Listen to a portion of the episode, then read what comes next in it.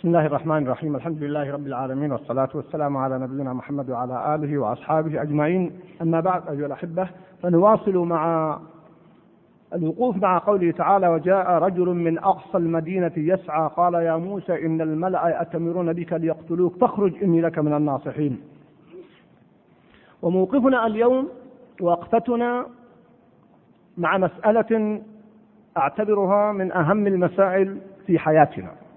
وبخاصة في هذه الأيام ومع هذه الأحداث.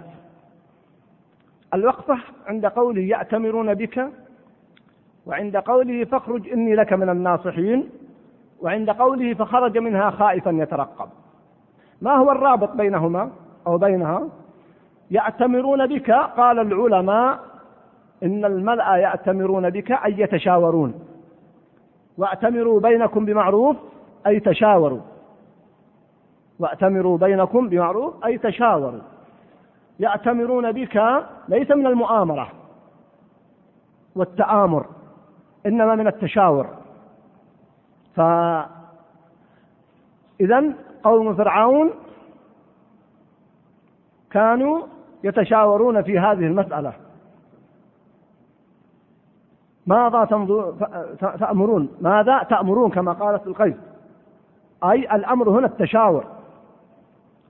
وقول الرجل فاخرج إني لك من الناصحين أشار على موسى عليه السلام دون أن يطلب موسى منه الاستشارة. وقول موسى عليه قول الله جل وعلا عن موسى فخرج منها خائفا يترقب أن موسى أخذ بإشارة هذا الرجل. موضوع الاستشارة والإشارة لا تكفيها درس أو دروس أو محاضرات. وسبق أن تحدثت عن هذا الموضوع قبل أكثر من عشر سنوات عام 1412 وهو موجود وآمل أن يخرج كتابا لكنه موجود كمحاضرة بعنوان فقه الاستشارة. وحاجتنا إلى الاستشارة مثل موضوع موسى عليه السلام. قوم فرعون في أزمة وموسى أيضا فرعون وقومه في أزمة ولذلك تشاوروا. و موسى عليه السلام في أزمة أيضا الناس يعتبرون ليقتلوه. فهو يحتاج إلى من يشير عليه. وهذا الرجل أيضا الذي جاء وهو من قوم من الأقباط رأى من المصلحة أن يشير. في تأمل القرآن تلحظون أن الاستشارة منهج شرعي عقلي بشري. لم يكن مقصورا على المؤمنين فقط. الله جل وعلا يقول وشاورهم في الأمر وأمرهم شورى بينهم. ووردت الاستشارة والإشارة والتشاور في القرآن حتى فيما يتعلق بالطفل الرضيع. عن تشاور كما بين الله جل وعلا كما في سورة البقرة. فإن أراد فصالا عن تراض منهما عن تراض منهما وتشاور. واعتمروا بينكم بمعروف كما في سورة الطلاق. يعني تصوروا الطفل هذا الصغير الذي لا يزال في الرضاع يحتاج إلى تشاور وإلا قد يكون ضحية لتصرف خاطئ من الأب أو من الأم. كما يحدث. ويصبح الطفل هذا هو الضحية. إذا كان في قضية الطفل الصغير هذا انظروا كيف يأمر الله بالاستشارة والتشاور والتفاهم والتراضي فكيف بقضايا الأمة؟ بل لفت نظري في القرآن أن الكفار كثيرا ما يتشاورون. في آيات كثيرة. بالقيس ملكة وهذه المرأة من عقلاء النساء. نعم لما قالت إنه إلقي إلي كتاب كريم إنه من سليمان وإنه بسم الله الرحمن الرحيم الا تعلوا علي وأتوني مسلمين. قالت يا أيها الملأ ما كنت قاطعة حتى تشهدون يعني تطلب منهم أن يشهدوا يعطون رأي. أفتوني في أمر ما أفتوني في امري ما كنت قاطعة امرا حتى تشهدوا ولذلك في تشاورها معهم وصلت إلى النتيجة في التحاور. كان لهم رأي وكان لها رأي مخالف فكان رأيها هو الصواب. بل العجيب أن فرعون المعروف الذي يقول لا أريكم إلا ما أرى. في هذا المحل هنا يقول يشاور. قالوا لأن القضية كبيرة تتعلق بداعية وشخص له يتعاطف معه ناس من داخل بيت فرعون. لأن موسى عاش فترة في بيت فرعون فالمتعاطفون معه كثر. أول واحد متعاطف من هو؟ امرأة فرعون عليه السلام وهي ممن كمل من النساء كما بين النبي صلى الله عليه وسلم. وله عدد من المتعاطفين منهم هذا الرجل الذي جاء يخبره. ولذلك فرعون على ظلمه وطغيانه وتجبره وتكبره في هذه المسألة ما استعجل. لما لها من آثار داخل بيته. الذي يقتل شعوب ما يبالي فيها. يقتل رجالهم يستحيي نساءهم يذبح أبناءهم. وهنا يشاور لأن المسألة لها أبعاد ولها آثار وخاصة ما يتعلق بقتل الداعية أو المصلح. القضية لا تنتهي عند قتله فيحتاج إلى رأي. يأتمرون بك. ما أصدر أمر لأنه لو أصدر أمرا بدون مشاورة ما علم أحد بسرعة انتهى الأمر. يقتلوك أن يتشاورون في أمرك. ففرعون الذي ذكر الله عنه قال لا أريكم إلا ما أرى وما أهديكم إلا سبيل الرشاد. فالقضية تجد في القرآن أمثلة كثيرة جدا تبين أن التشاور سنة بشرية. بينما تجد واقع كثير من الناس الآن وأخص الشباب يتصرفون تصرفات بدون استشارة وبين يتشاور بل أكثر من مرة. يقع بعض الشباب في تصرفات خاطئة ثم يذهب إلى أحد المشايخ يقول يا شيخ فعلت كذا وكذا ماذا أفعل؟ أشر علي. أذكر وأنا أكتب في هذا الموضوع عام 1412 قبل إلقائه في مسجد فقيه في العزيزية في المدينة في مكة. وأنا أبحث الموضوع التقيت مع الشيخ محمد السبيل إمام الحرم حفظه الله. فقلت يا شيخ أنا أبحث الموضوع وبعض الشباب يقعون في أخطاء ثم يأتي ويستشير. قال الله يسامحك هذا ما جاء يستشير هذا يستنجد هذا. الذي يستشير يستشير قبل الفعل. أما لما يتورط يجي يقول ماذا تأمر؟ هذا ليس لا يستشير هذا. هذا يستنجد فأعجبتني الكلمة صحيحة يستنجد. استنجاد غير الاستشارة لأن الاستشارة الصحيحة هي قبل الفعل قبل أن تعزم أمرك. قبل يومين وأنا ألقي محاضرة الاستغراق في اللحظة الحاضرة وقد تمت والحمد لله في القصيم وأسأل الله أن ييسر خروجها. جاءني سؤال لأن الاستغراق في اللحظة الحاضرة هي من أصعب القضايا الحساسة في الإنسان. يتصرف تصرفات أحيانا طائشة غير محسوبة في فترة الفرح. أو الغضب أو الحزن أو الهم كما بينت سابقا في حديثي عنها وإذا خرجت تجدنا فقال لي سؤال كيف نستطيع أن تكون مواقفنا صحيحة؟ فقلت له بثلاث كلمات. قلت أدلك على ما قاله أحد العلماء. قلت وسمعت منه هذا الكلام قبل أيام وأعجبني فأنقله إليكم. يقول هو عمره الآن لا أريد أشير إلى عمره لكنه كبير في السن. يقول مع ما مضى من عمره يقول لا أذكر أنني ندمت على موقف واحد من مواقفي إلا القضايا اليسيرة. القضايا اليسيرة كل واحد منا يمكن يقع في خطأ أو لكن كموقف يتعلق فيه حياة يتعلق فيه دعوة يتعلق فيه مسيرة يتعلق فيه عمل. قيل له لماذا؟ قال لأنني آخذ الآتي. أولا أول ما يأتيني أي أمر أتأنى ثم أبدأ بدراسته.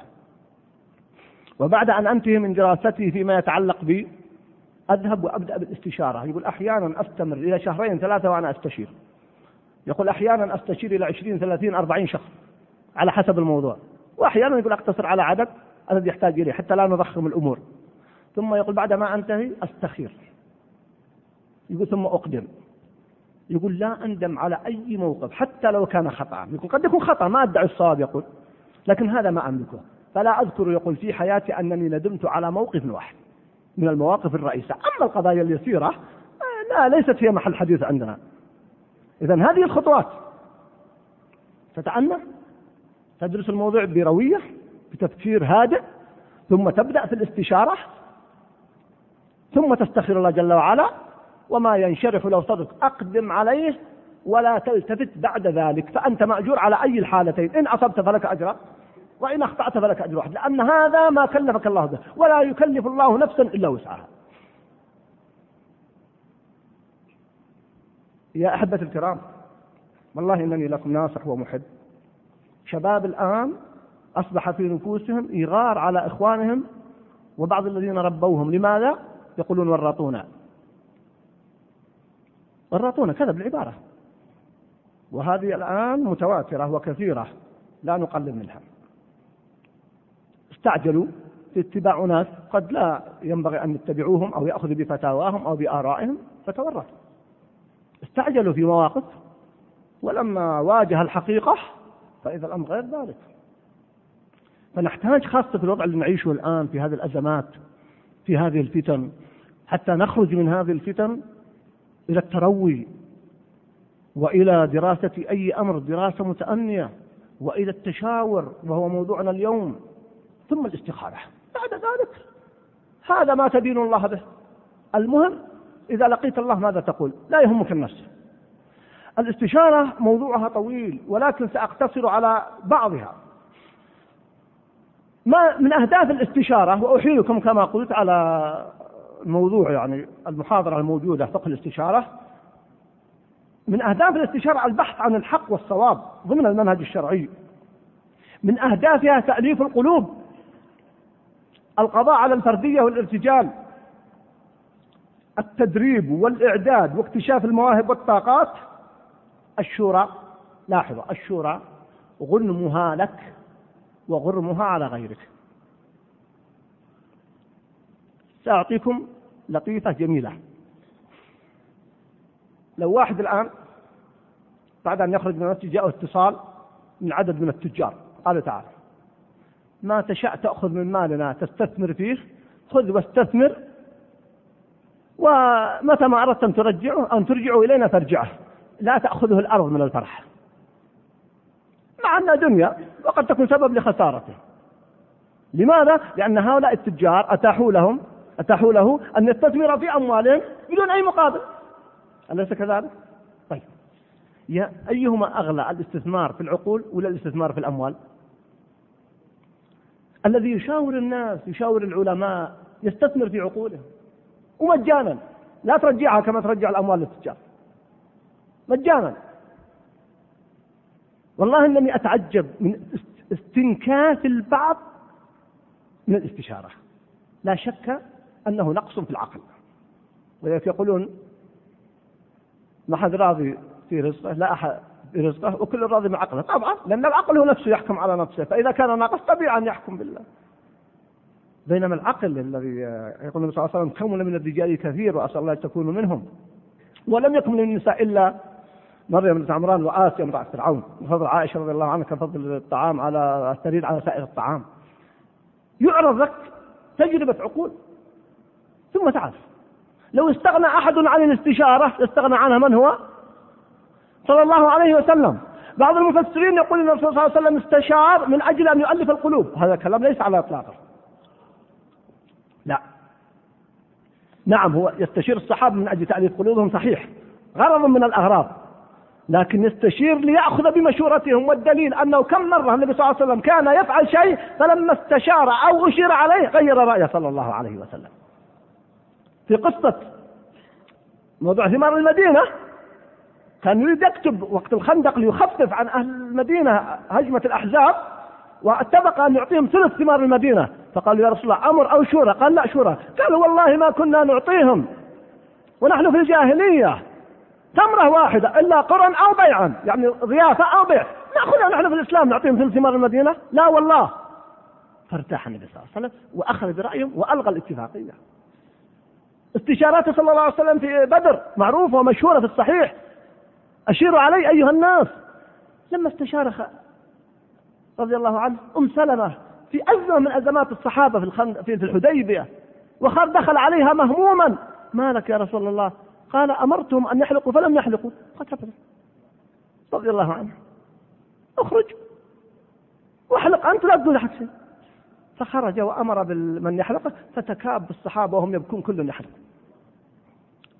حلت أزمة رضي الله تعالى عنها. فيا أحبة الكرام قضية من, من الذي هل هناك أفضل من الرسول صلى الله عليه وسلم؟ سيستغني عن الاستشارة والإشارة؟ وقد حدثت النبي صلى الله عليه وسلم مرتين يطلب الاستشارة أشيروا علي أيها الناس وأحيانا لا يطلبها ولكن هم يشيرون عليه. فلا نستنكر. أبو بكر رضي الله عنه عمر ومن هو عمر في قصة دخول الشام؟ كيف استشار؟ والعجيب في الاستشارة أنه قد يكون الإنسان أفضل أحيانا من ناحية الفضل لكن قد يكون المفضول أقدر على إبداء الرأي. وهذا كما في الصحيح في مسلم وغيره. لما استشار عمر رضي الله عنه في قصة الدخول وإلى الشام وفيها الطاعون قال له أبو عبيدة ادخل. قال وجد مشكلة. فقال كان في حرج أزمة. الدخول إلى الشام وفيها طاعون مشكلة. والذهاب بالناس وقد جاءوا من أجل قتال مشكلة. قال أشيروا علي الناس ائتوني بالمهاجرين. وهم أفضل الموجودين معه رضي الله عنهم. فاستشارهم فاختلفوا. بعضهم قال لا تدخل. بعضهم قال ادخل. قال قوموا عني. ثم قال ائتوني بالأنصار. بعدهم بالفضل. فجاء الأنصار. قال أشيروا علي. فاختلفوا كما اختلف المهاجرون. بعضهم قال ادخل يا عمر. أنت جئت لتجاهد. ادخل ولو كان فيها طاعون. بعضهم قال لا تدخل. قال قوموا عني. ثم قال ائتوني بمسلمة الفتح. مع منزلتهم ومكانتهم لكنهم أقل فضل من الأنصار المهاجرين. لكن مشايخ قريش حركتهم التجارب والحياة ولذلك تأخر إسلامهم الشباب أقرب للهداية من الكبار. فشباب الصحابة هم اللي أول من أسلم. هذول كبار رضي الله عنهم كان بعضهم تعرفون مثل عمرو بن العاص وخالد بن الوليد متى أسلموا بعضهم أسلم قبيل الفتح وبعضهم ما أسلم إلا بعد الفتح كأبي سفيان رضي الله عنه. ما أسلم إلا بعد الفتح. فمسلمة الفتح هؤلاء لكن كبار وتجارب وحياة. فناداهم كما في الصحيح ارجعوا إلى صحيح مسلم. قال فلم يختلف لهم رأيان. انطلقوا من كلمة واحدة قالوا لا تهلك صحابة النبي صلى الله عليه وسلم لا تدخل بهم. تصور كل هذا الجمع اتفقوا على رأي. قال هذا هو الرأي. ارتاع عمر رضي الله عنه انشرح صدره.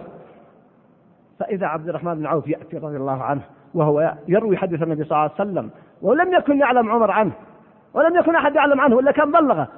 فذكروا له القصة فقال سمعت النبي صلى الله عليه وسلم يقول إذا قدم أحدكم إلى بلد وفيها الطاعون فلا يدخلها وإن كان فيها فلا يخرج منها أو كما قال صلى الله عليه وسلم. لاحظوا إذا الذين فعلا أجمعوا على الرأي هم مسلمة الفتح مع أن من ناحية الفضل وصحبة النبي صلى الله عليه وسلم مع فضلهم ومكانتهم أقل من المهاجرين والأنصار ولكن رأيهم أصوب فأنت عندما تستشير من تختار؟ لأن لكل رأي ما يناسبه. ما هي أسباب الفردية؟ الكبر والإعجاب بالنفس ما أريكم إلا ما أرى. وإن كان في هذا الموقف استشار حب السيطرة والتفرد الشعور بأن الاستشارة ضعف. وهذا أخطر ما أعاني منه.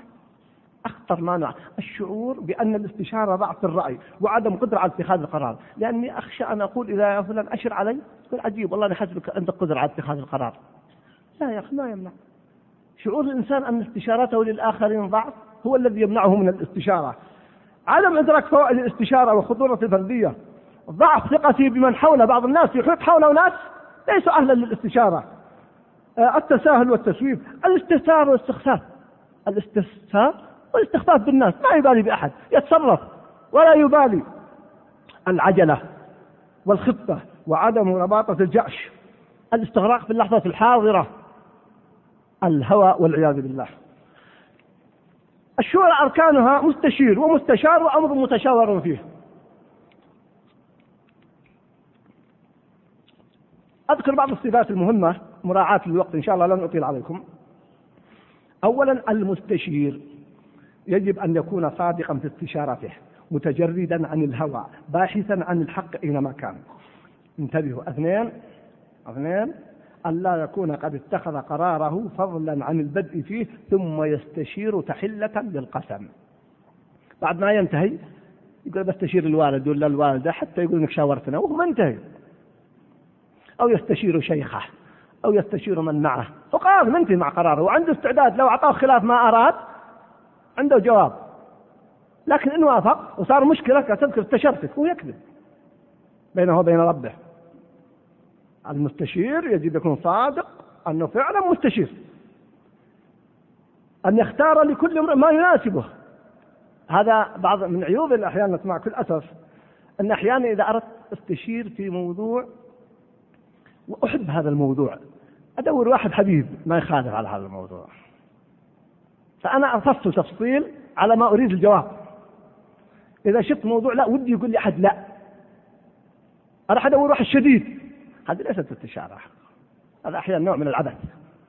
لا الاستشارة أن تصدق مع الله. تختار من تتق الله في عقله وفعلا وفهمه بغض النظر عن رأيه وما يقول لك. نعم. أيضا أن أن يطلع المستشير أن يطلع المستشار على جميع جوانب الموضوع وملابساته وهذه مأساته كم يأتي يستشيرنا؟ فنشير عليه. يشير عليه المشايخ. بعد ذلك تطلع مصيبة. يقول لماذا فعلت هذا؟ قال استرشدت الشيخ فلان. يأتي الناس يقول أنت أشرت عليه فلان؟ قال والله ما أشرت عليه. قالوا يقول قال ما أعطاني الموضوع صحيح. أعطاني جانب من الموضوع فأشرت عليه بمقدار ما أبدالي لو أخ لو أظهر لي الموضوع بالكامل والله ما أطعته ما أطعته طيب لو واحد مثلا يأتي لشيخه يقول يا شيخ والله أنا إيش رأيك؟ أنا أريد أسافر للدعوة خارج المملكة. قال الشيخ سافر وهو لا عنده موضوع ثاني. هو في رأيه أنه دعوة طبعا في رأيه هو دعوة ومو دعوة. لو أطلع الشيخ على الموضوع ما أطلعه لو جاء واحد وقال يا شيخ شاب من الشباب والله بعض الشباب دعوني إلى موضوع في الدعوة إلى الله أشاركهم فيه وش رأيك؟ قال أطعهم. تفاجأ أنه تفجيرات. لو قال تفجيرات ما طعهم فأسلوب العرض أسلوب مع كل أسف ما في أمانة أحيانا في العرض. هذا ليس مستشير حقيقة ولذلك أيضا وأنبه أخيرا أن يحذر من التردد بعد الاستشارة وعليه بالعزم وأخيرا عليه بالأمانة والا يفشي ما قاله من استشاره إلا إذا أذن له بذلك. صفات في المستشار أيضا الشخص إذا جاء واحد يستشيرك التقوى والورع العلم المناسب لمثله التجربة الأمانة والكتمان العقل والرزانة وسداد الرأي التخصص المعايشة للقضية الجدية والحزم. ولذلك يجب على المستشار التأني وعدم التسرع وأن يتصور الأمر على حقيقته. أحيانا والإنسان خارج يأتي واحد يقول شارك يا شيخ. لا لا. قلت تعال يجلس أنا وياك. وجه له أسئلة. لأنه قد يكون ما قصد قد يكون هذا الشاب الذي استشارك صادق. لكن في خفايا في الموضوع هو ما يدري عنها هو ما يعلم عنها. لقلة تجربته ليس قاصد كما أشرت قبل قليل غير قاصد. لكن في تكرار الأسئلة تكتشف خاصة مع تجربتك وخبرتك ما لا يكتشف هذا الشاب. فلا إياك إياك أن تشير على أحد إلا بعد أن تكون تصورت الموضوع بالكامل لأن الحكم على الشيء فرع عن تصوره. ثم أيضا الأمانة والكتمان لأن هذا الموضوع قد يكون خاص لا ينبغي. وهذا ما يتعلق طيب الموضوع المستشار فيه لا يجوز التشاور في أمر فيه نص من كتاب أو سنة. اثنين لا يجوز التشاور في الأمور الاجتهادية الفقهية إلا إذا كان بحث المسألة علميا من قبل أهل الاختصاص يعتبر تشاورا وبعض أهل العلم ما يعده من قبيل التشاور. وما ومن خلال ما سبق فإن الشورى تكون في الأمور المباحة التي يستوي فيها طرف الحكم. نعم قد يكون الأصل الموضوع هو عبادة. قد تقول كيف؟ إنشاء مكتب للدعوة هذا عبادة. لكن من الوسائل. فما فيه نص لا يستشار فيه والمسائل العلمية تعتبر مباحثة وليست استشارة. آه هناك أيضا مسائل كثيرة تفريعات الوقت انتهى ولكن أكرر وأؤكد. أيها الأحبة لا تندمون والله ذنب يقولون ما ندم من استشار واستخار ويندم الإنسان عند التعجل. جربوا هذا الباب. وهو لا يحتاج إلى تجربة لأن أصله في الكتاب والسنة. والتزموا بالاستشارة والاستخارة فستجدون فرجا واستقامة واضطرادا ولكن بالضوابط التي أشرت إليها وأولها وبعدها وقبلها هو الصدق مع الله والإخلاص صدق النية وصدق العزيمة والتجرد من الهوى ومن حظوظ النفس. واتقوا الله ويعلمكم الله ومن يتق الله يجعل له مخرجا أي من أزماته. يا أيها الذين آمنوا إن تتقوا الله إن تتقوا الله يجعل لكم فرقانا في كل أمر. تعرف الحق من الباطل. فالتقوى هي جماع الأمر فعليكم بها والأخذ بالوسائل. ولا يكون هؤلاء أفضل منا وهم كفار في تشاورهم وانتدابهم. والله المستعان. أقول قولي هذا وأستغفر الله لي ولكم وصلى الله وسلم على نبينا محمد. السلام عليكم ورحمة الله وبركاته.